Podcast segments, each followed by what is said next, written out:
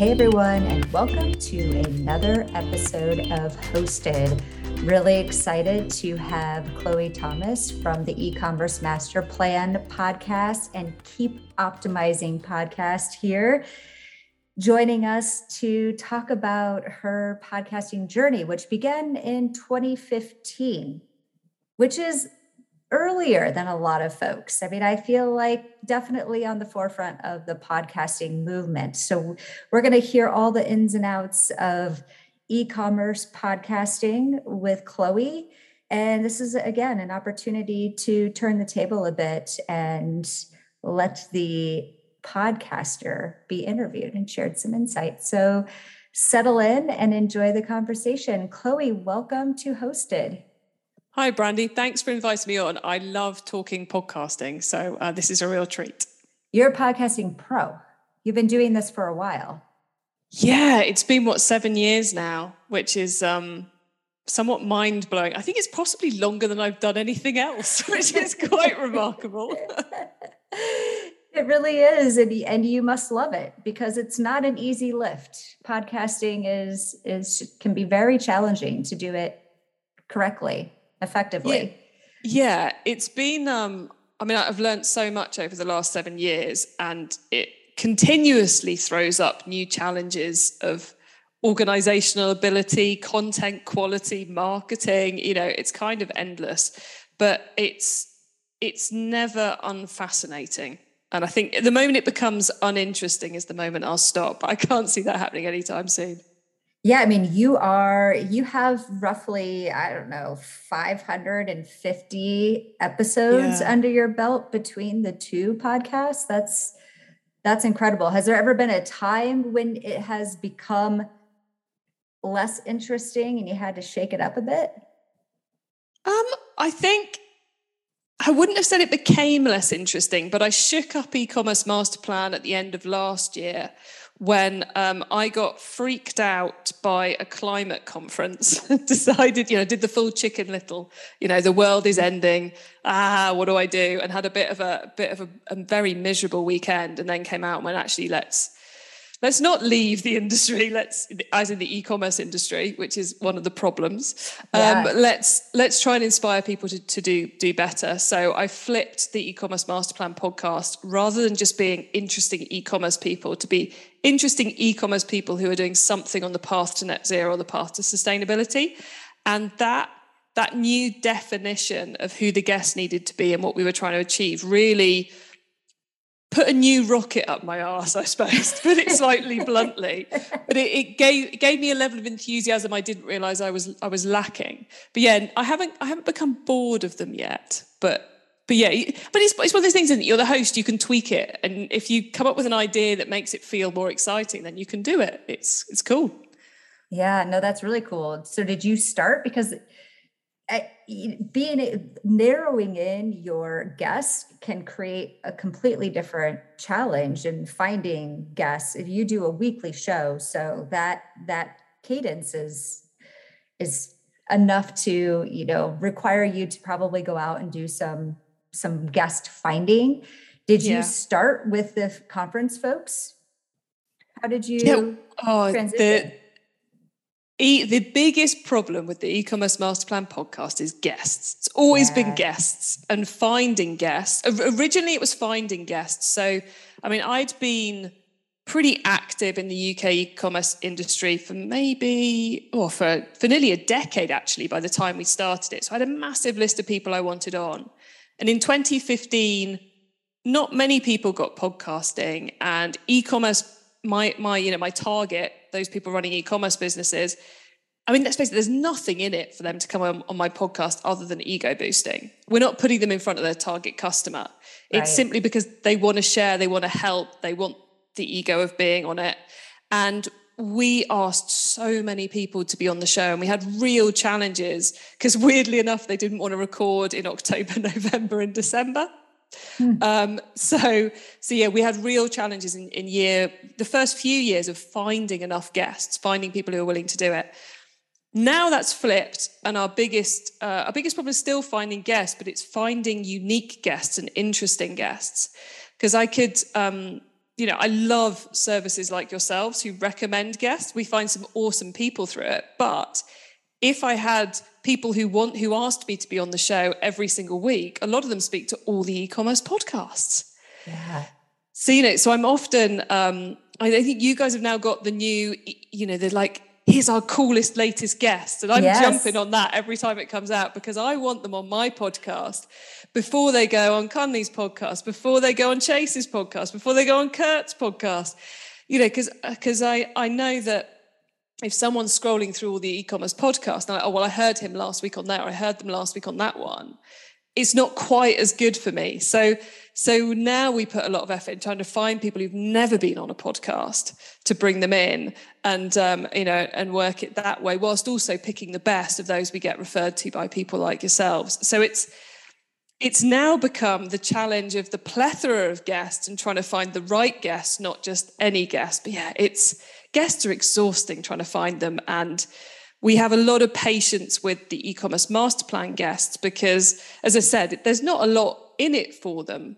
You know, yeah. if you're selling, I see today I was recording with a company um, who do um, who do chocolate. All right. Now that's pretty relevant to everybody listening. But the day before, I was recording with someone who do um, uh, handcrafted crochet toys. Now that's not relevant to the whole audience, you know. And I might record yeah. with someone who's doing feminine hygiene products or someone who's, you know, really, really niche stuff that's brilliant. But I'm not putting it in front of their audience. So, so we're quite patient with them. A lot of our guests cancel and rebook, or they turn up and they're trying to do it from a cafe, which weirdly isn't good. So we rebook them. So I'm, I'm very, very patient with the e-commerce master plan listeners because um, you know I'm forever grateful they're willing to give up the time to come on the show. To be honest. Yeah, I mean, you are. It, that is so true. You know, when we're working with a lot of our clients, you know, an accounting client, for example, isn't necessarily going to want to go on accounting podcasts. I mean, there's mm-hmm. only so many of those that you want to to leverage to kind of flex your expertise and your ego.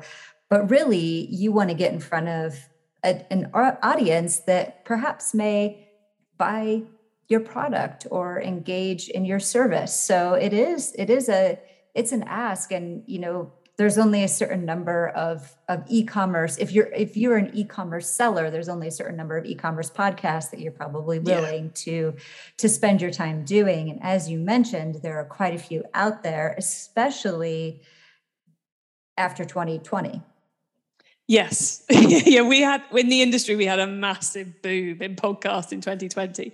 It felt like every single marketing agency and SaaS company in the space went, "Oh, we're stuck at home we better do a podcast, which was awesome because it I think it's brought a lot more listeners into the space, but it's also up the competition levels. So um, it's been it's been fun seeing a lot more podcasts come along. Definitely. Definitely. Yeah. And I would imagine too, thinking about 2020 and the push for e commerce, right? I mean, yeah, that was a huge surge when consumers were changing the way that they were purchasing. So everyone wanted to jump in and be a part of it. So, have you seen a lot of the podcast hosts who started? Have they continued? Because it is, I think, the statistically, it's like people get into like episode eight and then they just completely fall off the radar.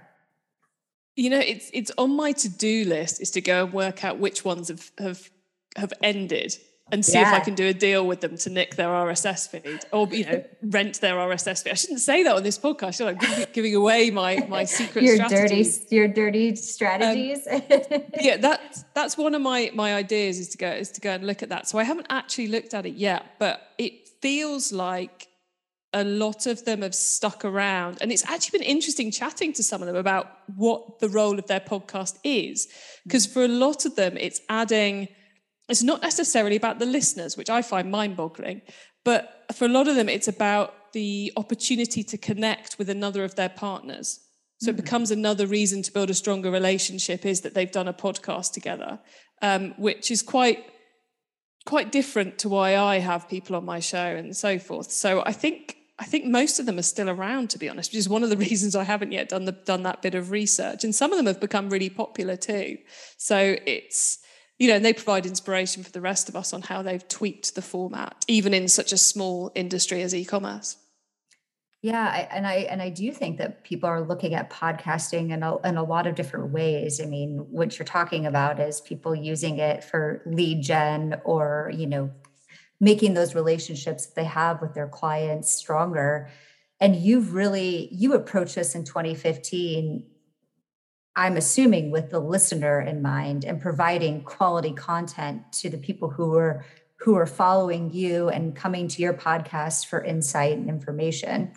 Yeah, I mean, back in 2015, I started it because uh, it's quite muddy, really, why I started it. Um, it's kind of because at the time I was running a marketing agency that I needed leads for, um, but I was also trying to leave the marketing agency because, as an introvert, running a marketing agency is a terrible idea because you spend all your time and energy on um, on your team, on your clients, and on your new business channel. And you're left with nothing left at the end of the day. And I'd realized this and I was trying to find a way of leaving. And um, podcasting, I was introduced to by someone who was speaking on the same event circuit as me and um, and he you know gave me a couple of people to listen to one of whom was john lee dumas. Mm. and i listened to a lot of john's stuff back then and went this is very cool. I could do this. So partly it was like i want to be jld um, never achieved that. I, I, never will in the e-commerce space. Um, but much respect to what, what what him and kate have achieved. But but then the other part of it was in the world of e-commerce, one of the problems we'd always always had with the agency is that a lot of e-commerce business owners never leave their office.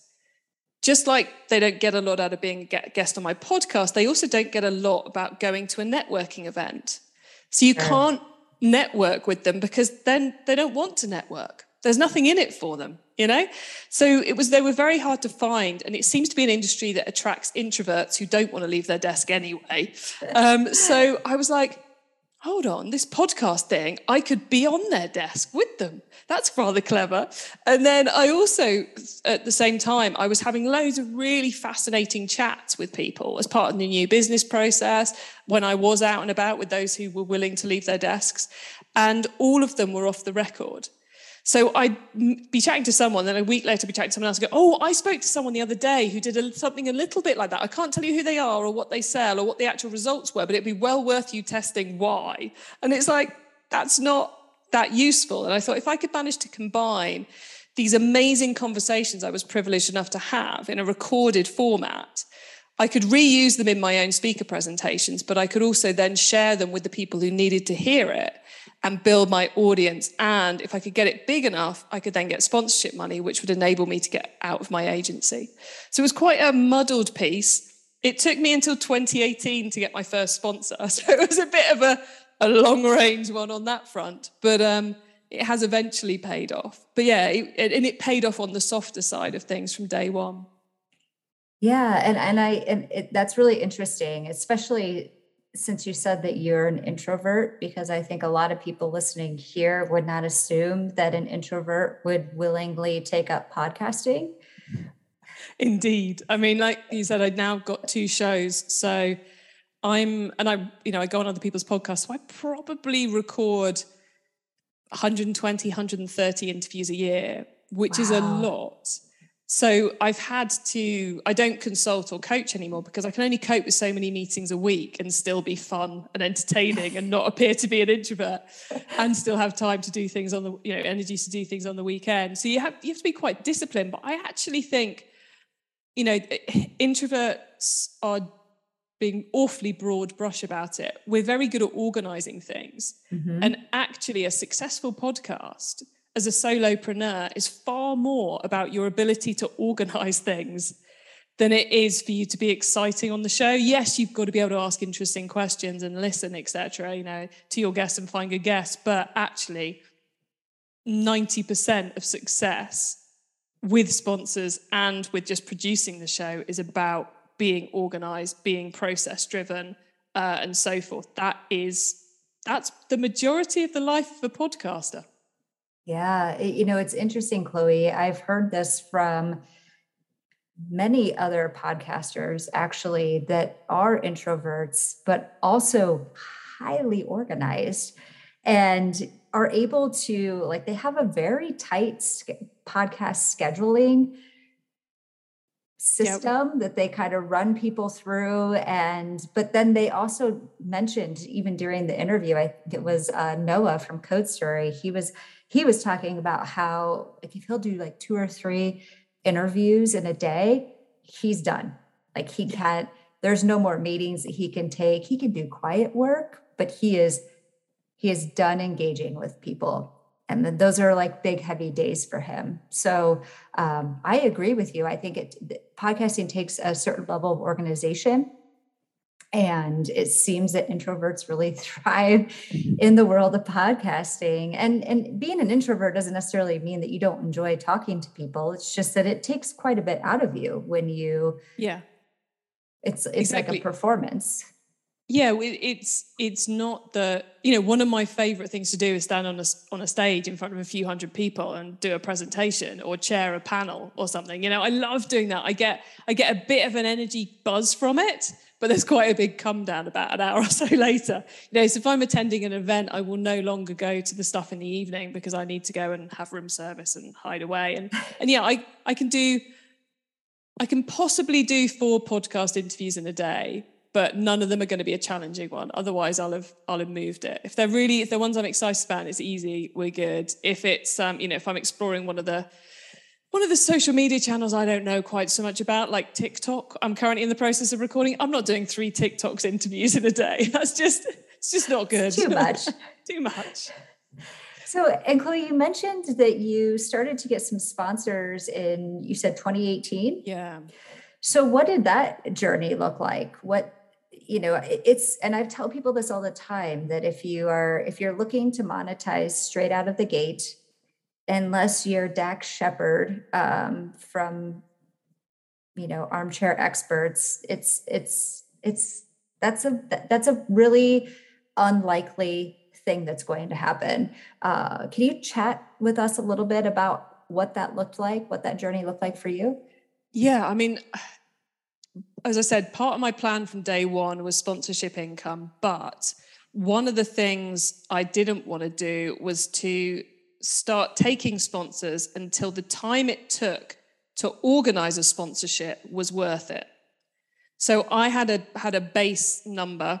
I can't remember what it was, but a base number which, unless someone was willing to pay that much per episode, I wasn't going to open myself up to sponsorship because the work it took to do the sponsorship wouldn't be worth it and i only have so much time and i could be writing a white paper for someone or speaking at an event or doing one of the things which did pay me enough money.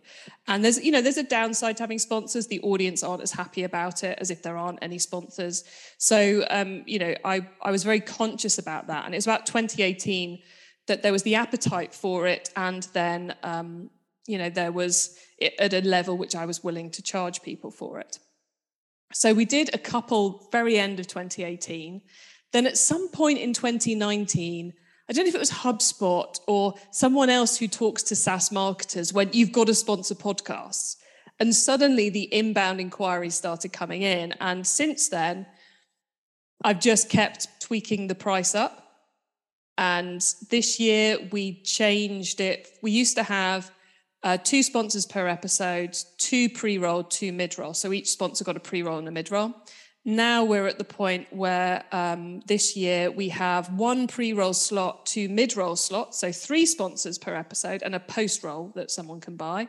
Um, all of that's been selling this year, so we're now up to three three sponsors per episode.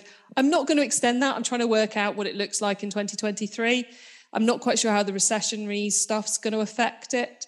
But I am forever grateful that I'm in an, by luck, I'm in an industry where I have connections and a podcast that I started four years too early, um, where the, it makes sense for the SaaS companies, the software companies to pay the numbers I'm willing to sacrifice space on my podcast for that enable this whole thing to work. I'm in a very lucky space. I mean, if you if you talk to CPM numbers, no one who wants to sponsor on a CPM basis is going to sponsor my show because the numbers just don't stack up in comparison to that. I'm in a very, very lucky niche. Yeah. I'm not sure that answered your question, but we no, yeah, no, I think that that's great, and I, and I think that that's really interesting too to even bring in the conversation about the CPMS because podcasting is just a different, totally different ball game, and I and I think there is this this sweet spot for companies that are they have a very targeted niche, and your podcast speaks directly to mm-hmm. them. And, and I honestly feel like there's a lot of value to be had there, more so than than paying any sort of ad dollars, sponsorship money towards a gigantic podcast that tends to have a more generalized audience who probably are going more for entertainment and less like mm-hmm. Tips and insight, industry insights. So I, I, really think that this is a, a space that will continue to grow. Are you one of the questions I have because it like finding a sponsor is not easy. And I know you have a, a very large network are you using a, a platform to help connect you to potential sponsors or are you doing all of that legwork yourself i'm currently doing all the legwork myself um, i'm simply because i've been lucky enough to be in a space with a podcast that means i get people asking to sponsor. Sometimes you know when it's when it's busy marketing planning season i might get three or four people a week asking me. Now we're not going to sell to all of them because not all of them actually want the pricing that i'm willing to do and and so on and so forth but i'm in a lucky spot where i'm able to organize it myself. Um, and it's been and and the the lack of um, sponsorship collateral, I suppose, to be able to sell people, the lack of capacity is the reason I launched the second show or 50% mm. of the reason I launched the second show was I've got all these people who want to sponsor a podcast. I don't have any sponsorship slots left. What do we do? So launched the second podcast, which was one I wanted to do. I wanted to do something that was more practical for the audience because e-commerce mastermind is more inspirational. Keep optimizing is more practical. So I had a great content idea, and that one sold exclusively to one person from day one.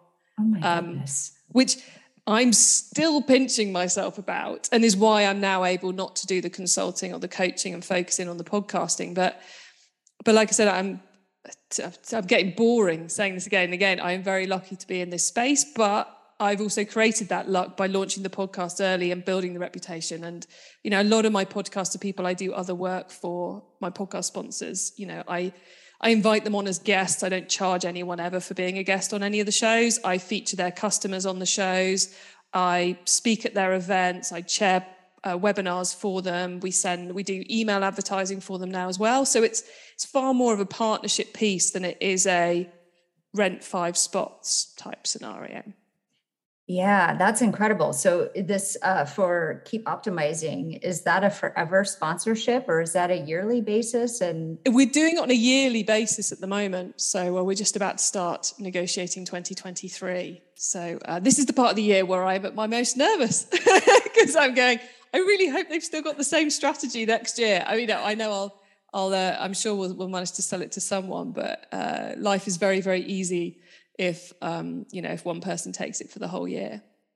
Well and, and really smart to to open up other opportunities for your advertisers you know having their clients on having them on as guests expanding outside of the podcast in order to to get that that reach. Um, are they you know I, I would imagine that it's a little bit different for your sponsor for keep optimizing. For the e-commerce master plan is there because again the the podcasting world is just it's a it's just it's not you can't translate like digital marketing to podcasting. So what expectations do your sponsors have to do you have to show uh, proof of listenership? Like what does that what does that yeah. look like? Yeah it's an interesting one. Certainly those who stick stick around longest and repeat um, uh, sponsor most often are those who are more interested in the brand awareness so they want to make sure that when someone thinks about subscription software, they're the one they go to. When someone thinks about email, they're the one they go to because they're who they've heard from the most times, they've heard mentioned the most times.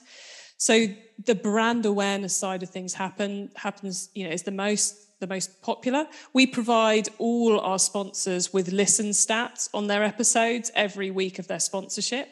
Um, I honestly don't know how many of them actually look at that because you know sometimes they'll email me and they'll ask something and I'll send them a spreadsheet and spreadsheet like a month after their sponsorship. And they'll be like, "That's amazing, Chloe! So cool you're sharing this." I'm like, "I shared it with you weekly during the time."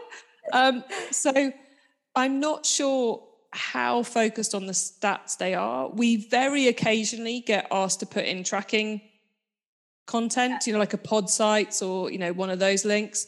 Um, not very often, and usually uh, people are disappointed with the results they get through that. So I try and make them aware in advance that the ability to track the impact is going to be really hard. Mm-hmm.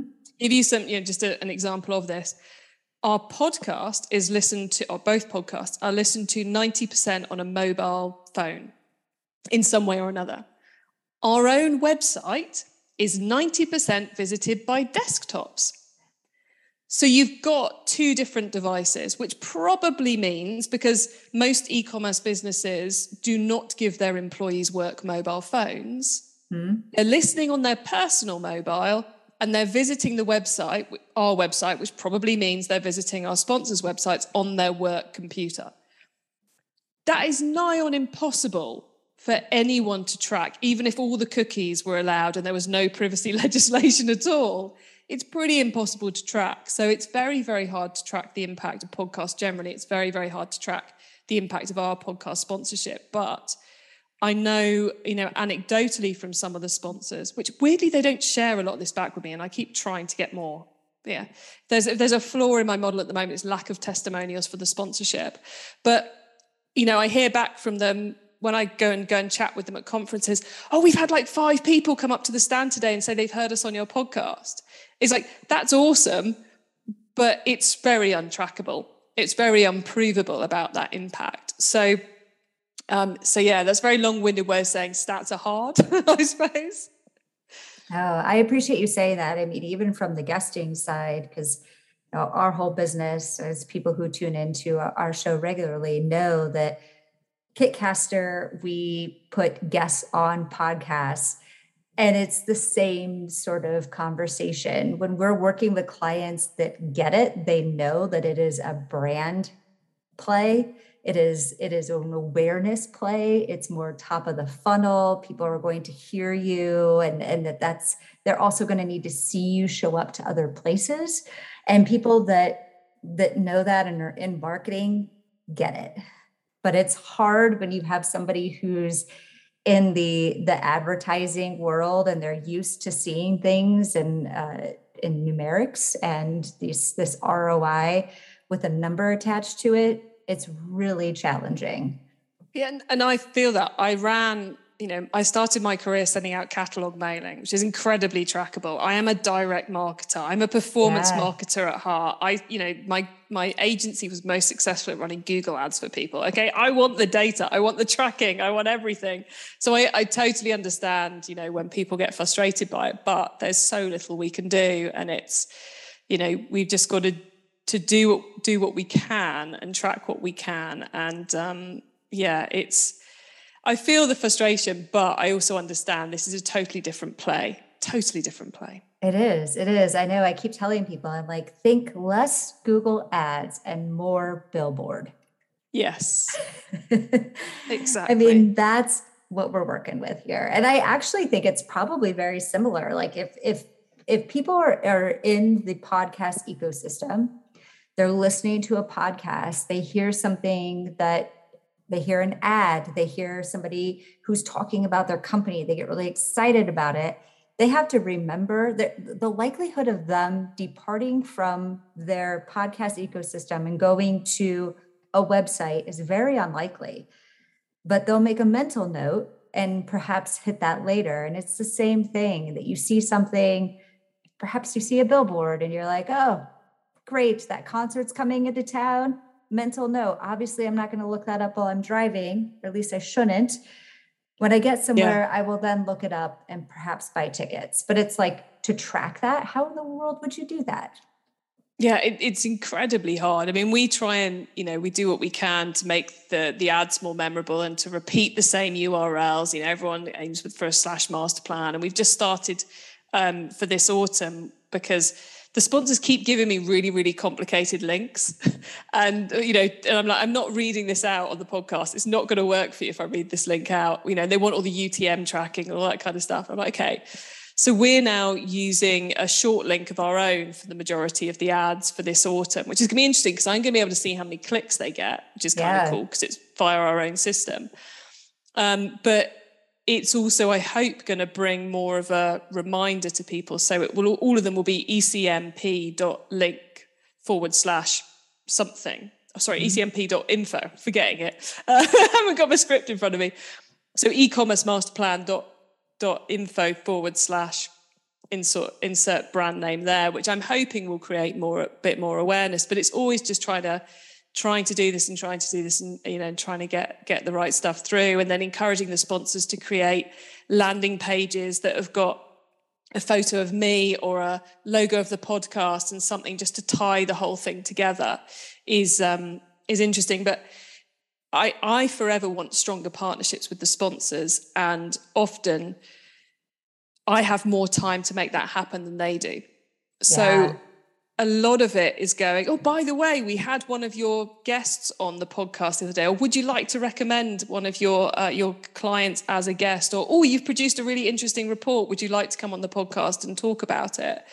It's building partnerships with sponsors is a lot less passive than you might think it is. You've you've really got to chase down the opportunities. Even the stuff you give away for free, you have to kind of chase down. Would you like me to share that on social media? Would could we feature your report on something? So um, but of course all those free bits and chasing it down gives you another reason to speak to them, which keeps you top of mind. So it's um it's a fun game.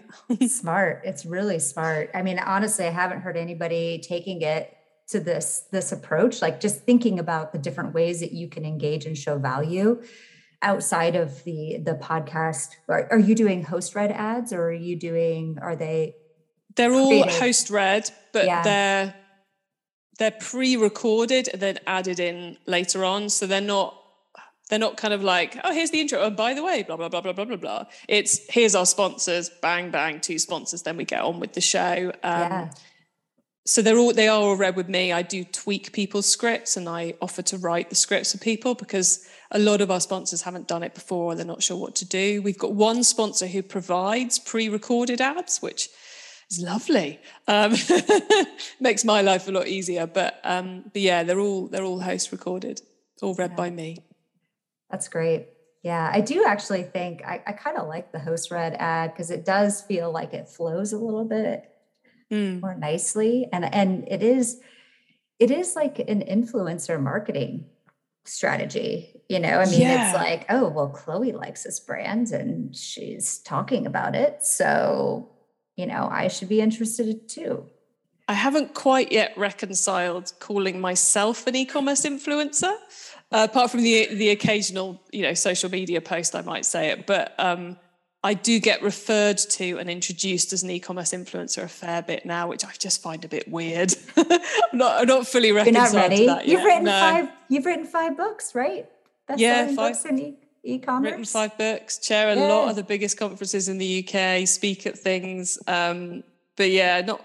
I don't know. It's the influencer word. It feels like I should be, you know, doing fashion or something. Um, it feels feels quite strange. Like yeah. influencers in the wild. Have you ever seen that? Um, no. Social media site. It's it's kind of capturing influencers, and it's kind of like bloopers actually of influencers, just kind of about their day, kind of doing ridiculous photo shoots. It's it's oh, quite cool. hysterical. Yeah, you should you should look at that. But um, I should you check that out. Yeah. Yeah, you'll get a you'll get a kick out of it. But you're an influencer. I mean, that's in the e-commerce space. Yeah. yeah. It's hard, but I need to come to terms with it. But um, I'll hide behind podcast host and author for a little bit longer yet. But yeah. Yeah. And it and what, what I'm trying, what I'm working on now is trying to work out other ways to take that partnership with the SaaS partners to another level. And because as as a, as a very wise person pointed out to me the other day, they have massive marketing budgets, and only a teeny tiny bit of that marketing budget is for podcast advertising. So, trying to work out how we can bring more to the party and, and help them out further and, and basically get my hands on their budget that isn't just for podcast or speaking. Yeah. Which, yeah. Which is, you know, what where you kind of, if you want to explore and build a build a business in podcasting, then that's what you have to start thinking about is where identify where the opportunities are and then find a way to go after them uh, whilst trying not to neglect the core, which it's very easy to expand. I mean, we did um, podcast, or not podcast, we did uh, virtual summits a couple of times.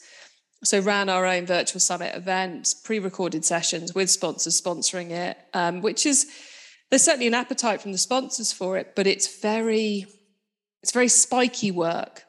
Mm-hmm. You know, it's like it's an awful lot of work in a short period of time, which when you're trying to produce two weekly podcasts, which are very hungry things, it requires an awful lot of preloading a load of podcast content, clearing the decks for the summit, destroying your energy levels whilst running a summit, and then trying to get back into the podcast afterwards. So we're not doing those anymore because they're too disruptive, even though they were fairly lucrative. So it's got to come up with something else now. That's yeah. my challenge at the moment.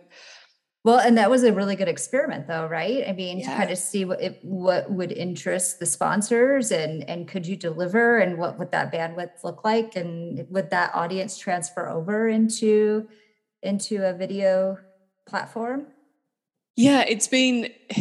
I don't. I don't know how much the audience crossover there was because in terms of the actual tracking, going back to me being a tech, you know, a stats obsessed performance marketer, we drove most of it with with advertising revenue, so Facebook ads and Google ads. Yeah. Um, intentionally drove most of it that way. It wasn't, oh, oh my God, how are we going to get the numbers? The plan was to do most of it through through advertising revenue. So obviously the, the best audiences that worked were those who had been to our website and so forth. But you can't cookie the people who've who've been on your pod, who've listened to your podcast. So it's very hard to see what the overlap is between those. Were we just grabbing people who already listened? Or were we, you know, were we uh, grabbing new people who we might be able to turn into listeners? That's what I'm working on. But it's, it's there, yeah, too hard work, basically, too disruptive a summit. So, and I think the summit space has become, you know, we're, as a business, we're very good at podcasting we're okay at summits and the summit space has become quite congested. Mm. So it's like, right, we're not leading the pack on the summits. Yeah. I'm not sure we're adding anything to the conversation here. So let's exit that and we'll go and try and do something else that fits with my introvertism and all the rest of it and how I want to live my life a bit better, delivers for the partners and delivers for the audience. Because I'm I think we were just becoming just another virtual summit and other people are taking it to a level beyond where I wanted to really. Yeah, yeah. I mean, the level of sophistication that's happening and the the players involved in that, it's just it's a whole other world that it's it, I think it's hard to to step into if it's not your it's not your wheelhouse. Yeah, exactly. So it's you know, but I guess that's one of the joys of running, you know, running a podcasting business is you can you can make these tweaks quite quickly. It's not like I'm running a big physical real world event. I'm just running a virtual event and going, actually, we're not going to do one again. No one's going to mind if I don't do one again. Let's go. It's a one-time else. thing. That's okay. Yeah, yeah, yeah exactly. Yeah. So, oh yeah, I'm I'm curious. We're just shifting gears here a bit. I, thinking about your two different podcasts. So e-commerce master plan. It's it's geared. It's very. It's more broad than mm-hmm. keep optimizing. It feels a bit more. You know, even in the description, right? Um, sharing advice to grow your e-commerce biz without losing your life, right? Because you've mm-hmm obviously have seen a lot of people who are in the industry of e-commerce and have been, you know, kind of everything's kind of fallen apart. So I would imagine that you've had some pretty inspiring, perhaps emotional, where people get very vulnerable, uh, more so on e-commerce master um, plan. I try not to go to the vulnerable side of things simply because I want it to be uplifting and I want to want the guests to feel comfortable. And as I said, they're they're doing me a great favor by sparing the time to come on. So I'm more about celebrating success than I am on digging for dirt. But inspiring, yeah, massively. Um, just some phenomenal people doing running really, really cool businesses. And as I said, we've, we've refocused into the world of um, of sustainability and net mm-hmm. zero and this kind of stuff, which don't do not ask me to define because I don't think it's possible yet. And I'm, I, you know, I've dumped, jumped into this going, I'm going to learn with you. so I, yeah, but just some amazing business people in that space who are trying to change the world, and one who who comes to, to mind because she is she is a force uh, is a lady called Kresse Wesling, who runs a business called Elvis and Kresse who are, she's American, they're based in the UK, and they are fully circular. So they, they find waste product. The first waste product was fire hoses. So the, the ones the firemen use, wow. that, that waste product, and they turn it into luxury accessories and goods. And it's incredible. Give me an example. Do you like of what luxury products are we talking so about here? belts, bags, um, those kind of like ex- essentially luxury accessories. Yeah. And, you know, they've gone luxury because that's where they needed the price point to be for them to be able to run a business that made money and was sustainable. But it, they, she's been doing this for about 10 years. She was well ahead of the game and they've taken it into, you know, into how they how they do every element of the business. And she shared with me I said, you know, how do you work out what the right thing and the wrong thing is to do? Because trying to be sustainable for consumers is a nightmare. For business owners, it's almost an even bigger nightmare because every question you ask could be a rabbit hole. But she just filters everything they do in the business through the question Is this going to make the world better for other people's grandchildren? So, not my grandchildren, because we could just go straight after profit, which is yeah. not the point but other people's grandchildren are going to make the world better for them. And I think that's just so, such clarity. You know, if you're, you, I've, I've, recently been um, trying to find a sustainable business credit card, which is hard in the UK, a lot easier in the US. Um, Interesting. Yeah. Yeah. But I was I was on the cusp of going down a massive rabbit hole of trying to find the perfect option. And then I went, actually, I found one. They're doing carbon offsetting. They appear to care they're, be- they're miles better than the person I'm currently using. Making this decision is going to make the world a bit better for other people's grandchildren. Let's do this, and then we'll go and fix something else. And I just keep, I've actually got it written along the bottom of my, my screen monitor now because it's just such a simple guiding light. So there's just super inspiring people like her. And then there was another lady called Helen Rankin from Cheeky Wipes who make reusable baby wipes. So, like a package you can buy. And she was talking about how she built the business up to this multi-million pound piece, but also going into what's probably going to be quite a difficult Q4 with inflationary issues and you know cost of living squeeze and all the rest of it. She was talking about how they're about they, they were in the process of tweaking all their marketing messaging from sustainability to cost saving and value. And the fact that you know if you buy this when your baby's born, you're going to save X hundreds of pounds versus buying disposable wipes and it's better for your hands as well, by the way. And the way, you know, just the clarity she shared around that just makes you go, oh, hold on. Even if I'm a massively sustainable business, I still have to bother about what customers actually care about. Yeah. And there's just, just, and then, then, and um, to give you an amazing American lady as well was um, Jenny, whose surname I've just forgotten from Grove Collaborative, who helped fashion a fashion launch on Amazon and is now working for a um, sustainable house cleaning products business where they focused on purely the people who got who want it and who get it already. They're not changing anyone's minds yet. And they've already grown that to a multi-million pound business. And she was just like, I was just in awe as she was talking. I was just like, this is so clear. And but but everything she was sharing was something a big business or a small business can do. And it was just, yeah, Yes, I've had I've been lucky enough to have some phenomenal guests over the years. Yeah. Yeah, that is fantastic. And and the fact that you kind of switched gears after going to a conference, deciding that you wanted to focus in on more the sustainability piece in e-commerce. And then it sounds like every conversation, it's just exactly what you needed personally. Yeah, and a lot of them are yeah, they kind of they give me great great tips and great advice and then it's just such a pleasure to, to be able to share it with the audience and sometimes because uh, you know, e-commerces have e-commerce businesses have busy times a year because I have busy times a year when I've got to be up in London talking at things. We do a lot of batch recording of guests. And so sometimes it's, it's like a really nice surprise when one of them goes live. You know, like I might record it and then it's a couple of months before it goes live. And it's like, oh, that one, oh, brilliant. And you get this burst of energy to re-promote it. So um, so yeah, it's it's guests are forever inspirational. Yeah, that's an, it's incredible. That's that's just the the happy outcome from podcasting is is the people that you connect with and and what you can can glean and and take away with, which is is pretty pretty amazing. Mm.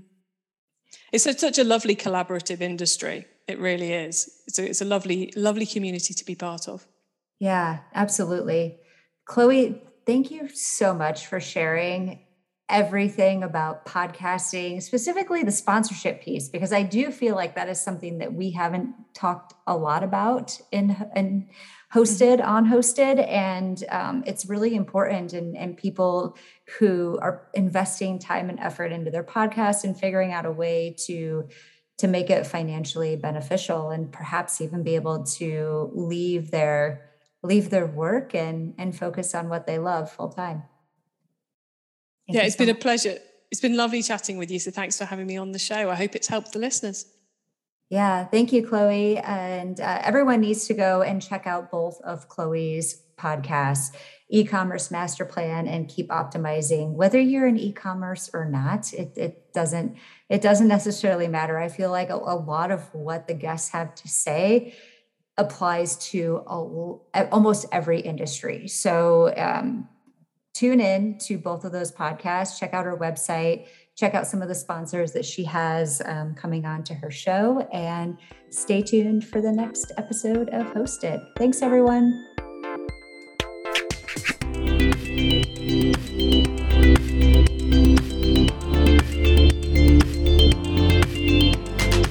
Thank you so much for tuning in to Hosted, a podcast brought to you by Kitcaster, a podcast booking agency. If you want to find out more about Kitcaster, about Hosted, find us on all of the relevant social channels and tune in to more episodes of Hosted. Take care.